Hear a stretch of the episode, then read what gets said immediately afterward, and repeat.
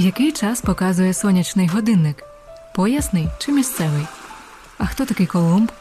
Це точно буде на ЗНО? На це та інші питання, що стосуються географії, ви дізнаєтеся відповідь у нашому подкасті Колумбова географія. Налаштовуйте динаміки і ловіть порцію корисної інфи. Ми виходимо щовівторка на всіх великих платформах. Мене звати Настя, і моя мета зробити вашу підготовку до ЗНО простішою. У цьому мені допомагатиме викладачка географії компанії ЗНО.ЮА Оксана Заєць із власним балом ЗНО 199,5. Привіт, Оксано. Привіт, Настя. Зараз я тобі задам питання, і ти одразу зрозумієш, яка у нас буде тема випуску цього. Отже, питання: чому в Антарктиді немає ніякого господарства? Ну, багато хто хотів, я знаю, зробити там якесь господарство, чи то корисні копалини видобувати, чи то ще щось там робити, пінгвінів виловлювати. Але це заборонили, тому що це може призвести до різних глобальних змін клімату. І тому там нічого немає, крім науки. Це прояснило ситуацію. А чи зрозуміла ти, е, яка у нас буде тема подкасту? Ну, в мене є два варіанти: або Антарктида, або господарство. Е, обираємо другий. Сьогодні будемо говорити про промисловість світу. Наскільки я пам'ятаю, промисловість це головна галузь господарства.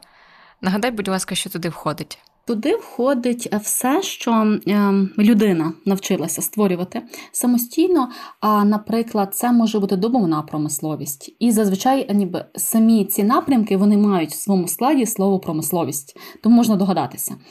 А там може бути ще швейна промисловість, текстильна промисловість, легка промисловість, металургійна промисловість. Тобто, всюди, де можна втикнути слово промисловість, буде тоді відноситись до промисловості. Україна велика країна у східній Європі, відома православними церквами, чорноморськими курортами, лісистими горами та найкращими освітніми компаніями. Зокрема, у ЗНО ЮА ви зустрінете викладачів із власним балом 195 і більше, комфортні офіси у Києві, Запоріжжі, Вінниці, Дрогобичі або онлайн вдома, і зможете вчитись за підручниками, які підготували у ЗНО ЮА за програмою ЗНО. Реєструйся на перше пробне заняття за посиланням у описі подкасту. Настя, скажи мені, будь ласка, от я згадувала на початку про добувну промисловість. Чи ти пригадуєш, на які напрямки поділяється дана галузь? Звісно, пригадую. Так, на вугільну, на нафтову і на газову. А ти можеш розказати про добувну промисловість взагалі, от е, там назвати експортерів, імпортерів? Якщо ми говоримо про найбільших е, виробників і експортерів, зазвичай це одна й та сама країна, то це будуть ті країни, які мають найбільші запаси наприклад, вугілля. Для прикладу, це, наприклад, є США, це є Китай, Індія, Південна Америка. Вони одночасно багато виробляють, і частину з цього всього виробленого вони продають іншим країнам, які не мають власного вугілля. Імпортерами не тільки у випадку вугілля, а взагалі, в принципі, імпортерами таких паливних корисних копалин є такі країни, як Японія, Південна Корея, значна кількість країн Європи, тому що вони самі не мають власних ресурсів і вони змушені купляти ці корисні копалини. Уточни, будь ласка, які експортери нафти? Нафти це, наприклад, є Саудівська Аравія, може бути, Венесуела зараз і стає таким досить відомим гравцем, Індонезія може бути. Ну і, в принципі, країни Перської затоки вони там мають багато нафти, на ній сидять прямо. Е, тому вони є здебільшого експортерами великими. Тобто вони навіть для для себе їм не треба стільки нафти, але вони на цьому живуть реально. А, І там, де є нафта, там зазвичай є і газ. Тому країни, в принципі, повторюються. А США сюди входить? Так, вони мають власні запаси, вони більше е, використовують самі. Тобто вони не дуже їх продають. Я пам'ятаю, що вугілля і нафту видобувають для виробництва електроенергетики в теплових електростанціях. От в яких країнах переважає ТЕС? ТЕС переважає в більшості країн світу. Тобто насправді легше вивчити винятки, які які країни не е, виробляють більшість енергії з допомогою е, ТЕС. Ем, якщо говорити про лідерів, то е, це, наприклад, буде США, знову ж таки, Китай багато виробляє, Індія, країни Європи теж досить багато виробляють, Росія ще може бути. А вони виробляють не тільки багато енергії, а саме теплової енергії з ТЕС. Тому, щоб працювала ТЕС добре, має бути достатньо вугілля або власного, або купленого. З лідерами зрозуміло. А щодо країн, які відстають у цьому питанні. Є, звичайно, такі країни, які виробляють недостатньо енергії, і вони тоді якось пристосовуються до цього. Наприклад, вони шукають інші джерела, з яких можна виробляти енергію, або вони можуть навіть купляти енергію. Україна не входить е, в ті країни, які відстають. В неї просто є інші джерела енергії. Колись вона також мала переважну кількість ТЕС, і вона ну, скажімо так, жила за рахунок теплової енергетики, але у зв'язку з подіями, які почали відбуватися десь з 2014 року, то в Україні тепер більше переважає атомна енергетика. А які ще країни виробляють багато атомної енергетики? А, Наприклад, до такої групи когорти, як Україна, відноситься ще Франція. Вона навіть більше виробляє енергії за допомогою атомних електростанцій, ніж ми. А також, наприклад, Бельгія ще сюди може відноситися теж десь значна кількість переважно є атомних електростанцій. А з іншої сторони, деякі країни після подій, які сталися на Чорнобильській атомній електростанції, взагалі відмовилися від атомної енергетики, наприклад, от Італія. Крім того, в неї там часто десь можуть бути якісь землетруси, вулканізми, то це взагалі для неї небезпечно є. А ну, в Японії таке сталося, тобто, що в неї була атомна е, атомна електростанція, і вона постраждала через цунамі. І теж у них там загинуло значна кількість людей через викиди радіації. Тому дійсно це небезпечно тримати такі електростанції. Оксана, а що треба знати от стосовно ГЕС і в яких це країнах поширено? АГЕС це є гідравлічні електростанції, а вони поширені в тих країнах, які мають або такі широкі, потужні великі річки, або навпаки мають гірські річки, тобто які мають велику течію, швидкість течії. Наприклад, це такі країни, як е, Бразилія, Норвегія, Швеція, Фінляндія, Колумбія, навіть Венесуела може бути. Тобто в таких країнах є багато річок, тому вони більшість енергії виробляють на оцих ГЕС. Наскільки я знаю, то ГЕС вони взагалі не забруднюють так навколишнього середовища. Вони в основному є чистими електро, ем, ну, чистим джерелом енергії, але в них також є якісь свої побічні ефекти. Е, наприклад, вони е, можуть ем, заболочувати навколишні території. Або, наприклад, самі оці водосховища, які використовують воду е, в ГЕС, вони можуть е, заростати е, там водоростями, і це називається цвітіння води. А десь також дамба може пошкодитися і ну, може прорвати дамбу, і, наприклад, затопити території, які, наприклад, десь там могло бути місто біля дамби. А тому теж є випадки, коли ці електростанції були небезпечними. Але як такого викидів, наприклад, в атмосферу, як це роблять ТЕС, чи радіації, як це роблять АЕС, немає. Тому це ніби найкращий варіант з основних. Тому і треба їхати в Норвегію, якщо хочеш подихати чистим повітрям. Так, але це при умові, якщо ти добре переносиш холод. А щодо альтернативних джерел енергії? Оскільки люди дізналися, що корисні копалини колись закінчаться, то вони почали шукати для себе альтернативу. І так, сонячна енергія це одна із основних таких джерел. Також ще є вітрові електростанції.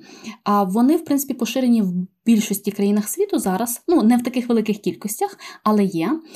Тому якихось таких основних виробників назвати важко. Зазвичай це такі розвинуті країни, які можуть собі це дозволити, поставити ті вітряки чи сонячні панелі. А крім цього, наприклад, ще є такий цікавий вид енергії, який називається геотермальна енергія. Я думаю, з чим вона зв'язана? З повітрям, ну в плані температурою, так, щось з температурою пов'язано. А якщо є такі термальні води, гарячі? Угу гарячі води. Тобто це е, зазвичай підземні води, бо деколи, наприклад, можна їздити на відпочинок на термальні води, наприклад, там залізти в таке гаряче джерело а, і собі грітися. Або, наприклад, чани, це ніби є модернізація така, вже штучна гаряча вода. Але є природні такі гарячі джерела, і якраз на базі них люди зробили геотермальну енергію, тобто вони ніби роблять свердловину в ці води. І оце тепло від гарячої води перетворюють на енергію, а холодну назад спускають в те джерело. Тобто і відбувається така циркуляція, ніби води. А такі е, країни, які виробляють цю геотермальну енергію, це, наприклад, є Ісландія. Вона там першопроходець, і там вже, наприклад, десь 80% всієї енергії, яку вона виробляє, за допомогою е, оцих геотермальних станцій. Інші країни. Е, також десь кроки роблять до цього, наприклад, там США можуть мати, наприклад, там десь Японія може мати, але це тільки можуть мати ті країни, які десь розташовані в таких ніби сейсмічно активних зонах. Тому, з іншої сторони, це небезпечно, тому що це може спровокувати землетрус. Тобто в кожної, в кожного виду електроенергії є свої плюси і свої мінуси, яку б не взяв.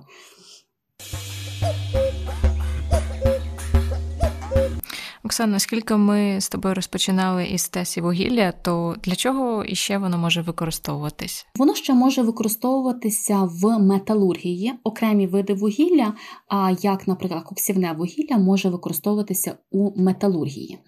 Чи ти пригадуєш, які є види металургії, де може воно використовуватися, в якій саме? Так, ну є чорна, так, металургія, є кольорова. Угу. І в якій саме з них? Для чорної? Правильно, в чорній металургії використовується вугілля, а, тобто для виробництва тепла, щоб оцю е, залізну руду можна було розплавити і витягнути з неї саме залізо, метал, який вже можна потім перетворити, наприклад, на різні сплави. Наприклад, найвідоміший сплав, який виробляють із залізної руди, це є сталь. І вона використовується в більшості, е, скажімо так, таких інструментів чи обладнання в світі. Оксана, які найбільші виробники чорної металургії? Це, звичайно, є лідери світу. Наприклад, це може бути Китай, це є США, Росія, може бути ще е, Індія, е, звичайно, країни Європи, такі як Німеччина, Італія, Британія, та ж Україна теж виробляє досить багато. Тобто, в першу чергу, це і ті країни, які багато мають корисних копалин наприклад, тої ж залізної руди і вугілля, і з іншої сторони, ті, які можуть собі дозволити купити і виробляти самі, наприклад, Японія. Вона купляє і одне, і друге, і виробляє багато сталі, забезпечуючи себе і одночасно ще й може експортувати. Угу. А чи є різниця між розміщенням чорної і от кольорової металургії? Так, є, тому що не завжди, наприклад, вугілля і залізні руди залягають там само, там, де, наприклад, там алюмінієві, наприклад, руди, які відносяться до кольорової металургії. І крім того, для кольорової металургії ще потрібна велика кількість енергії. Тобто не вугілля, яке треба спалювати, а саме вже готової енергії. Про який вид кольорової металургії ти би хотіла поговорити? Давай про алюміній. Думаю, всі знають. Угу. Так, наприклад, в а, телефонах використовується алюміній. Тобто оцей корпус, який є в телефонах, це з алюмінію. Це найближче, напевно, для кожної людини приклад. Найбільше виробляється.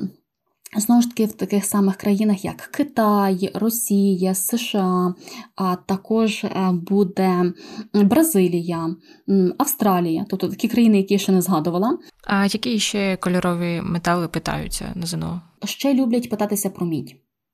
А мідь набагато менше поширена, ніж алюміній, тому там легше запам'ятати. Тобто треба запам'ятати чілі. Тобто це є основа. Тобто, е, бо досить часто питалося питання десь про міді, і завжди відповідь була Чілі. Там насправді ще такі країни мають, як Перу, е, також ем, Канада, США, в Африці є Конго, Замбія, які мають теж ці корисні копалини і виробляють метал. Тобто, але на зно обожнюють Чилі. Тому треба це запам'ятати. Гаразд, Чилі запам'ятаємо, а там, до речі, не концентрується машинобудування. Не саме там, де є мідя, а от там, де є Металургія чорна і кольорова, наприклад, алюміній, от там може вже бути машинобудування. В першу чергу такі найбільш розвинуті напрямки машинобудування, наприклад, там автомобілебудування, літакобудування, космічне машинобудування суднобудування, орієнтуються все-таки найбільш розвинуті країни. Знову ж таки, США, країни Європи, Японія, Корея, до речі, по суднобудуванні досить добре виросла. Китай він взагалі виробляє все абсолютно. Тобто, чи це, наприклад, буде якась. Е, такий а, інструменти е, чи обладнання для будь-якої галузі, чи це є космічна технологія, тобто Китай виробляє абсолютно все. і причому ще й в великих кількостях. Є якась різниця в машинобудуванні між тими країнами, які розвиваються, і високорозвинутими? Є зазвичай в тому, що в розвинутих країнах е, там, е, в принципі, вже все робить автоматика. Тобто люди просто дивляться за показниками, чи все добре працює, от і все. Тобто, ніби машини роблять самі себе. А в країнах, що розвиваються, там більше ще е, трохи є ручної праці. Тобто там, де люди щось мають зібрати самостійно, скласти. Тобто це не роблять прилади, а роблять самі люди. Е, і відповідно в тих країнах, що розвиваються, то в них довший буде процес оцього всього робіння, ніж якщо це робить автоматика. Оксана, ти згадувала про телефони, що там от е, алюміній. А що ще використовується, крім от е, машинобудування, металургії? А там ще не можна обійтися в нашому житті без хімічної промисловості. А тому що, наприклад, от скло от яке завжди вічно б'ється, а коли не треба, а то от воно відноситься до хімічної промисловості. Оскільки хімічна промисловість має ось стільки напрямків, чи потрібно їх е, всі вчити? Насправді на ЗНО кожен напрямок не питається. Більше питаються про, наприклад, фармацевтику, в яких країнах вона розвинута, або мінеральні добрива де вони саме є. А нафтопром... нафтопереробка, що може запитатися. Тобто якісь промисловості, які мають чітке розташування в країнах певних. Тому що. А, в деякі галузі, наприклад, побутова хімія, вона буде в кожній країні, тобто яку б ми не взяли. А от ті, які перечислила раніше, тобто вони розвинуті найкраще в окремих регіонах. Наприклад, давай розглянемо от е, такі найпопулярніші там фармацевтику, в яких країнах. Перш за все, фармацевтика найбільше розвивається вже у розвинутих країнах, тобто, коли вони можуть вкладати мільйони і мільярди е, доларів в розвиток і знаходження якихось лікарств від хворіб, які колись були ну, смертельними, а зараз їх легко можна, ну не не то, що легко, але можна вилікувати. А, ем, Хоча зараз саме виробництво а, самих ліків, то воно вже переноситься в країни, що розвиваються, тому що там дешевша робоча сила. Але самі ідеї приходять з розвинутих країн. Що стосовно добрив мінеральних, а насправді мінеральні добрива вони використовуються в сільському господарстві, тому вони вироблятися будуть практично всюди. Тобто, чи це розвинута країна, чи малорозвинута країна. Найбільшим виробником таких добрив є все-таки Китай, ну тому що знову ж таки це Китай. Якщо він виробляє найбільше пшениці і рису, то йому, звичайно, потрібні добрива, щоб це все компенсувати. Якщо ти не знаєш, е, яку країну вибирати, чим вона займається, то обирай Китай, і є великі шанси, що ти вгадаєш, так? Досить високі. Але треба пам'ятати, що все-таки Китай це є країна, що розвивається. Тобто в неї трохи рівень сам життя є низьким, тому там вибирати Китай не можна, якщо питається про рівень життя. А, І ще можна сказати про нафтопоробну промисловість, тобто вона буде саме там, де є нафта в першу чергу. Наприклад, це є країни Перської затоки або Південно-Західної Азії. Це той самий регіон. От там найбільше концентруються ці нафтопоробні заводи. Що у нас ще залишилось? У нас залишився лісопромисловий комплекс, так, от, який орієнтується на ліси. І я так розумію, певні країни не мають взагалі лісопромислового комплексу, чи вони перекуповують ту деревину? А, Насправді так. А, Тобто ті е, країни, які мають ліс, вони його вирубують і продають. І виробляють для себе щось, що потрібно. Ті країни, що не мають дерева, вони купляють його абсолютно вірно. А, Наприклад, це ті країни, які мають на своїй території пустелю тобто їм нема де взяти дерева, абсолютно, то вони змушені купляти. А найбільші виробники деревини це, наприклад, може бути Канада, Бразилія може бути, там, до речі, Норвегія, Швеція. Вони хоч маленькі є, але в них ліси є. Росія може сюди також відноситися. А Україна як? Мені здається, у нас багато лісів. Це здається так насправді, тобто тому, що ми їх продаємо, тому нам здається, що їх багато. Але якщо порахувати в середньому, то в нас лісистість є менша, ніж е, середня по світу. Тому навпаки, ми би мали триматися тих лісів, які в нас є, і ще насаджувати там пару тисяч гектарів, а може навіть більше. А, Ну, але вже яка ситуація є, така є. Так, не будемо засмучуватись. І тоді, мабуть, будемо переходити до легкої промисловості. Можливо, тут Україна є лідером. От. Я пам'ятаю, що ти розповідала попередньо про льон із легкої промисловості також. От що переважає у світі взагалі? Якщо говорити про легку промисловість, то льон насправді вирощується тільки в країнах Європи, може десь Північна Америка і все. Тобто він має досить такий обмежений район вирощування. А от коли ми говоримо про бавовник, от бавовнику є багато в світі.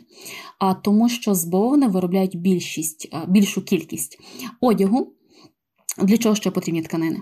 А тому а, все-таки він посідає перше місце, і він більше любить такі а, трохи сухіші і тепліші країни.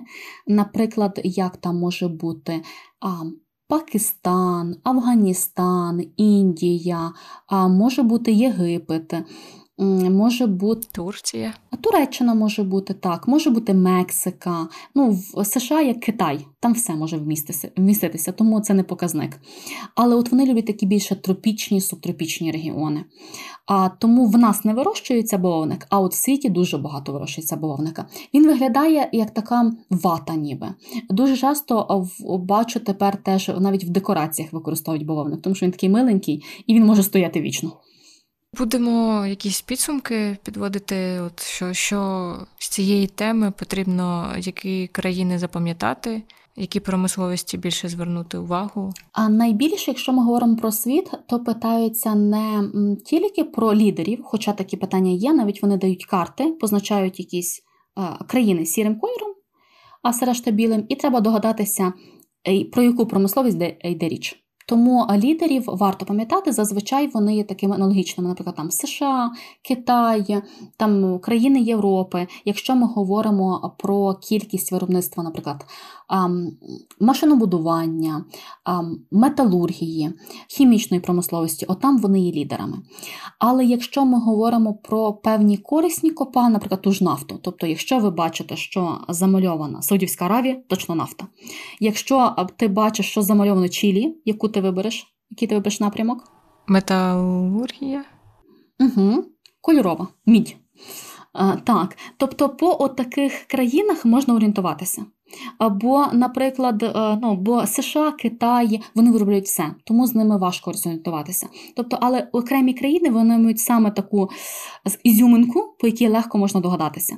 Наприклад, е, от Японія, вона власних корисних копалин не має, тому зразу такі варіанти можна викреслювати.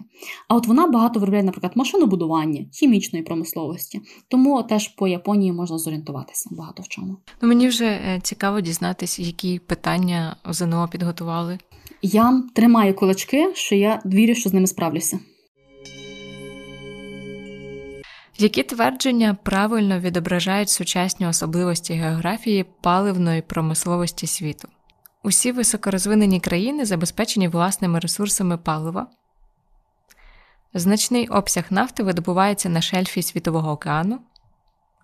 Більшість районів видобування вугілля розташовані у північній півкулі. Найважливіший чинник розміщення підприємств паливної промисловості споживчий. Райони видобування та активного споживання енергоресурсів не збігаються.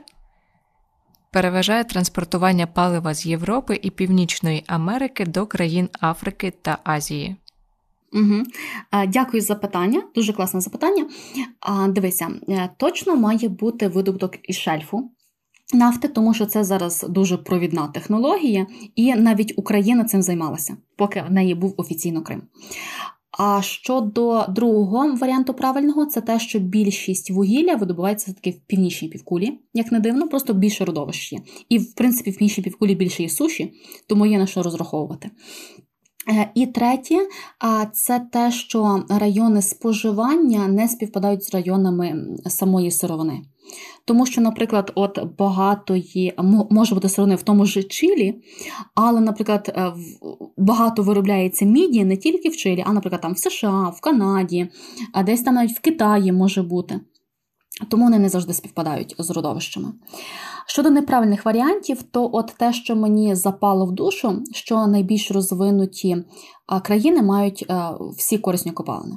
Знову ж таки, винятком є Японія, тобто вона не має корисних копалин, бідненька мучиться і змушена імпортувати їх. Транснаціональна компанія, що володіє підприємствами алюмінієвої промисловості, впровадила стадійну спеціалізацію виробництва. Установіть послідовність цих виробництв за стадіями технологічного процесу: виробництво алюмінієвих сплавів в Уссурійську, виплавка алюмінію у Братську, видобування бокситів у Фрія, Виробництво глинозему в Миколаєві. Дуже цікаве питання. Насправді на ЗНО дуже рідко дається послідовність, зазвичай не дають просто відповідність, два стопчика і все. Але давай розберемося з тобою. Насправді тут е, місця, де вони видобуваються чи переробляються, не мають значення. Тут більшість е, тут більше має значення сам факт, що там відбувається. Тобто, спочатку Тобто, по логіці має бути видобуток корисної копалиної, в даному випадку це має бути боксит. Потім в виробництві боксити переробляють на глинозем. Тобто, насправді, глинозем це є оксид алюмінію. Тобто зв'язку з глиною там абсолютно немає. Це оксид алюмінію. Тому це буде такий варіант. Виробництво глинозему в Миколаєві. Супер. Це в ем, Миколаївській області в Україні. До речі, єдиний в Україні глиноземний завод. А потім вже буде виробництво самого алюмінію. І вже останній варіант, коли вже з одного металу роблять суміш металів, і там дуть вже сплави. Угу. У брачку, в нашому випадку.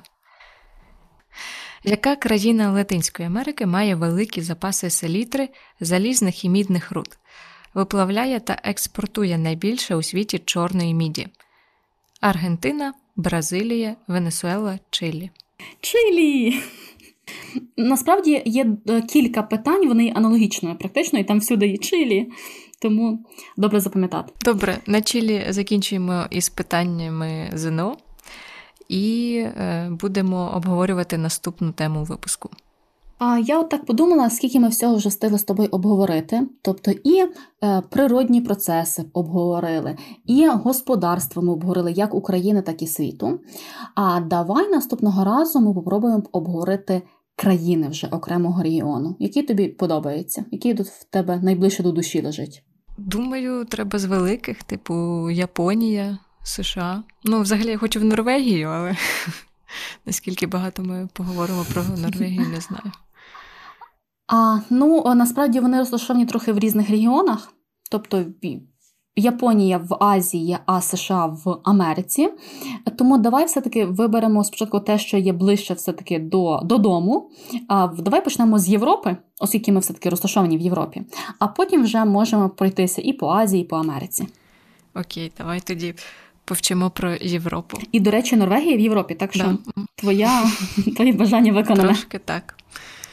Добре, тоді от буду чекати наступного випуску. До зустрічі. До зустрічі. Бувай, Настя.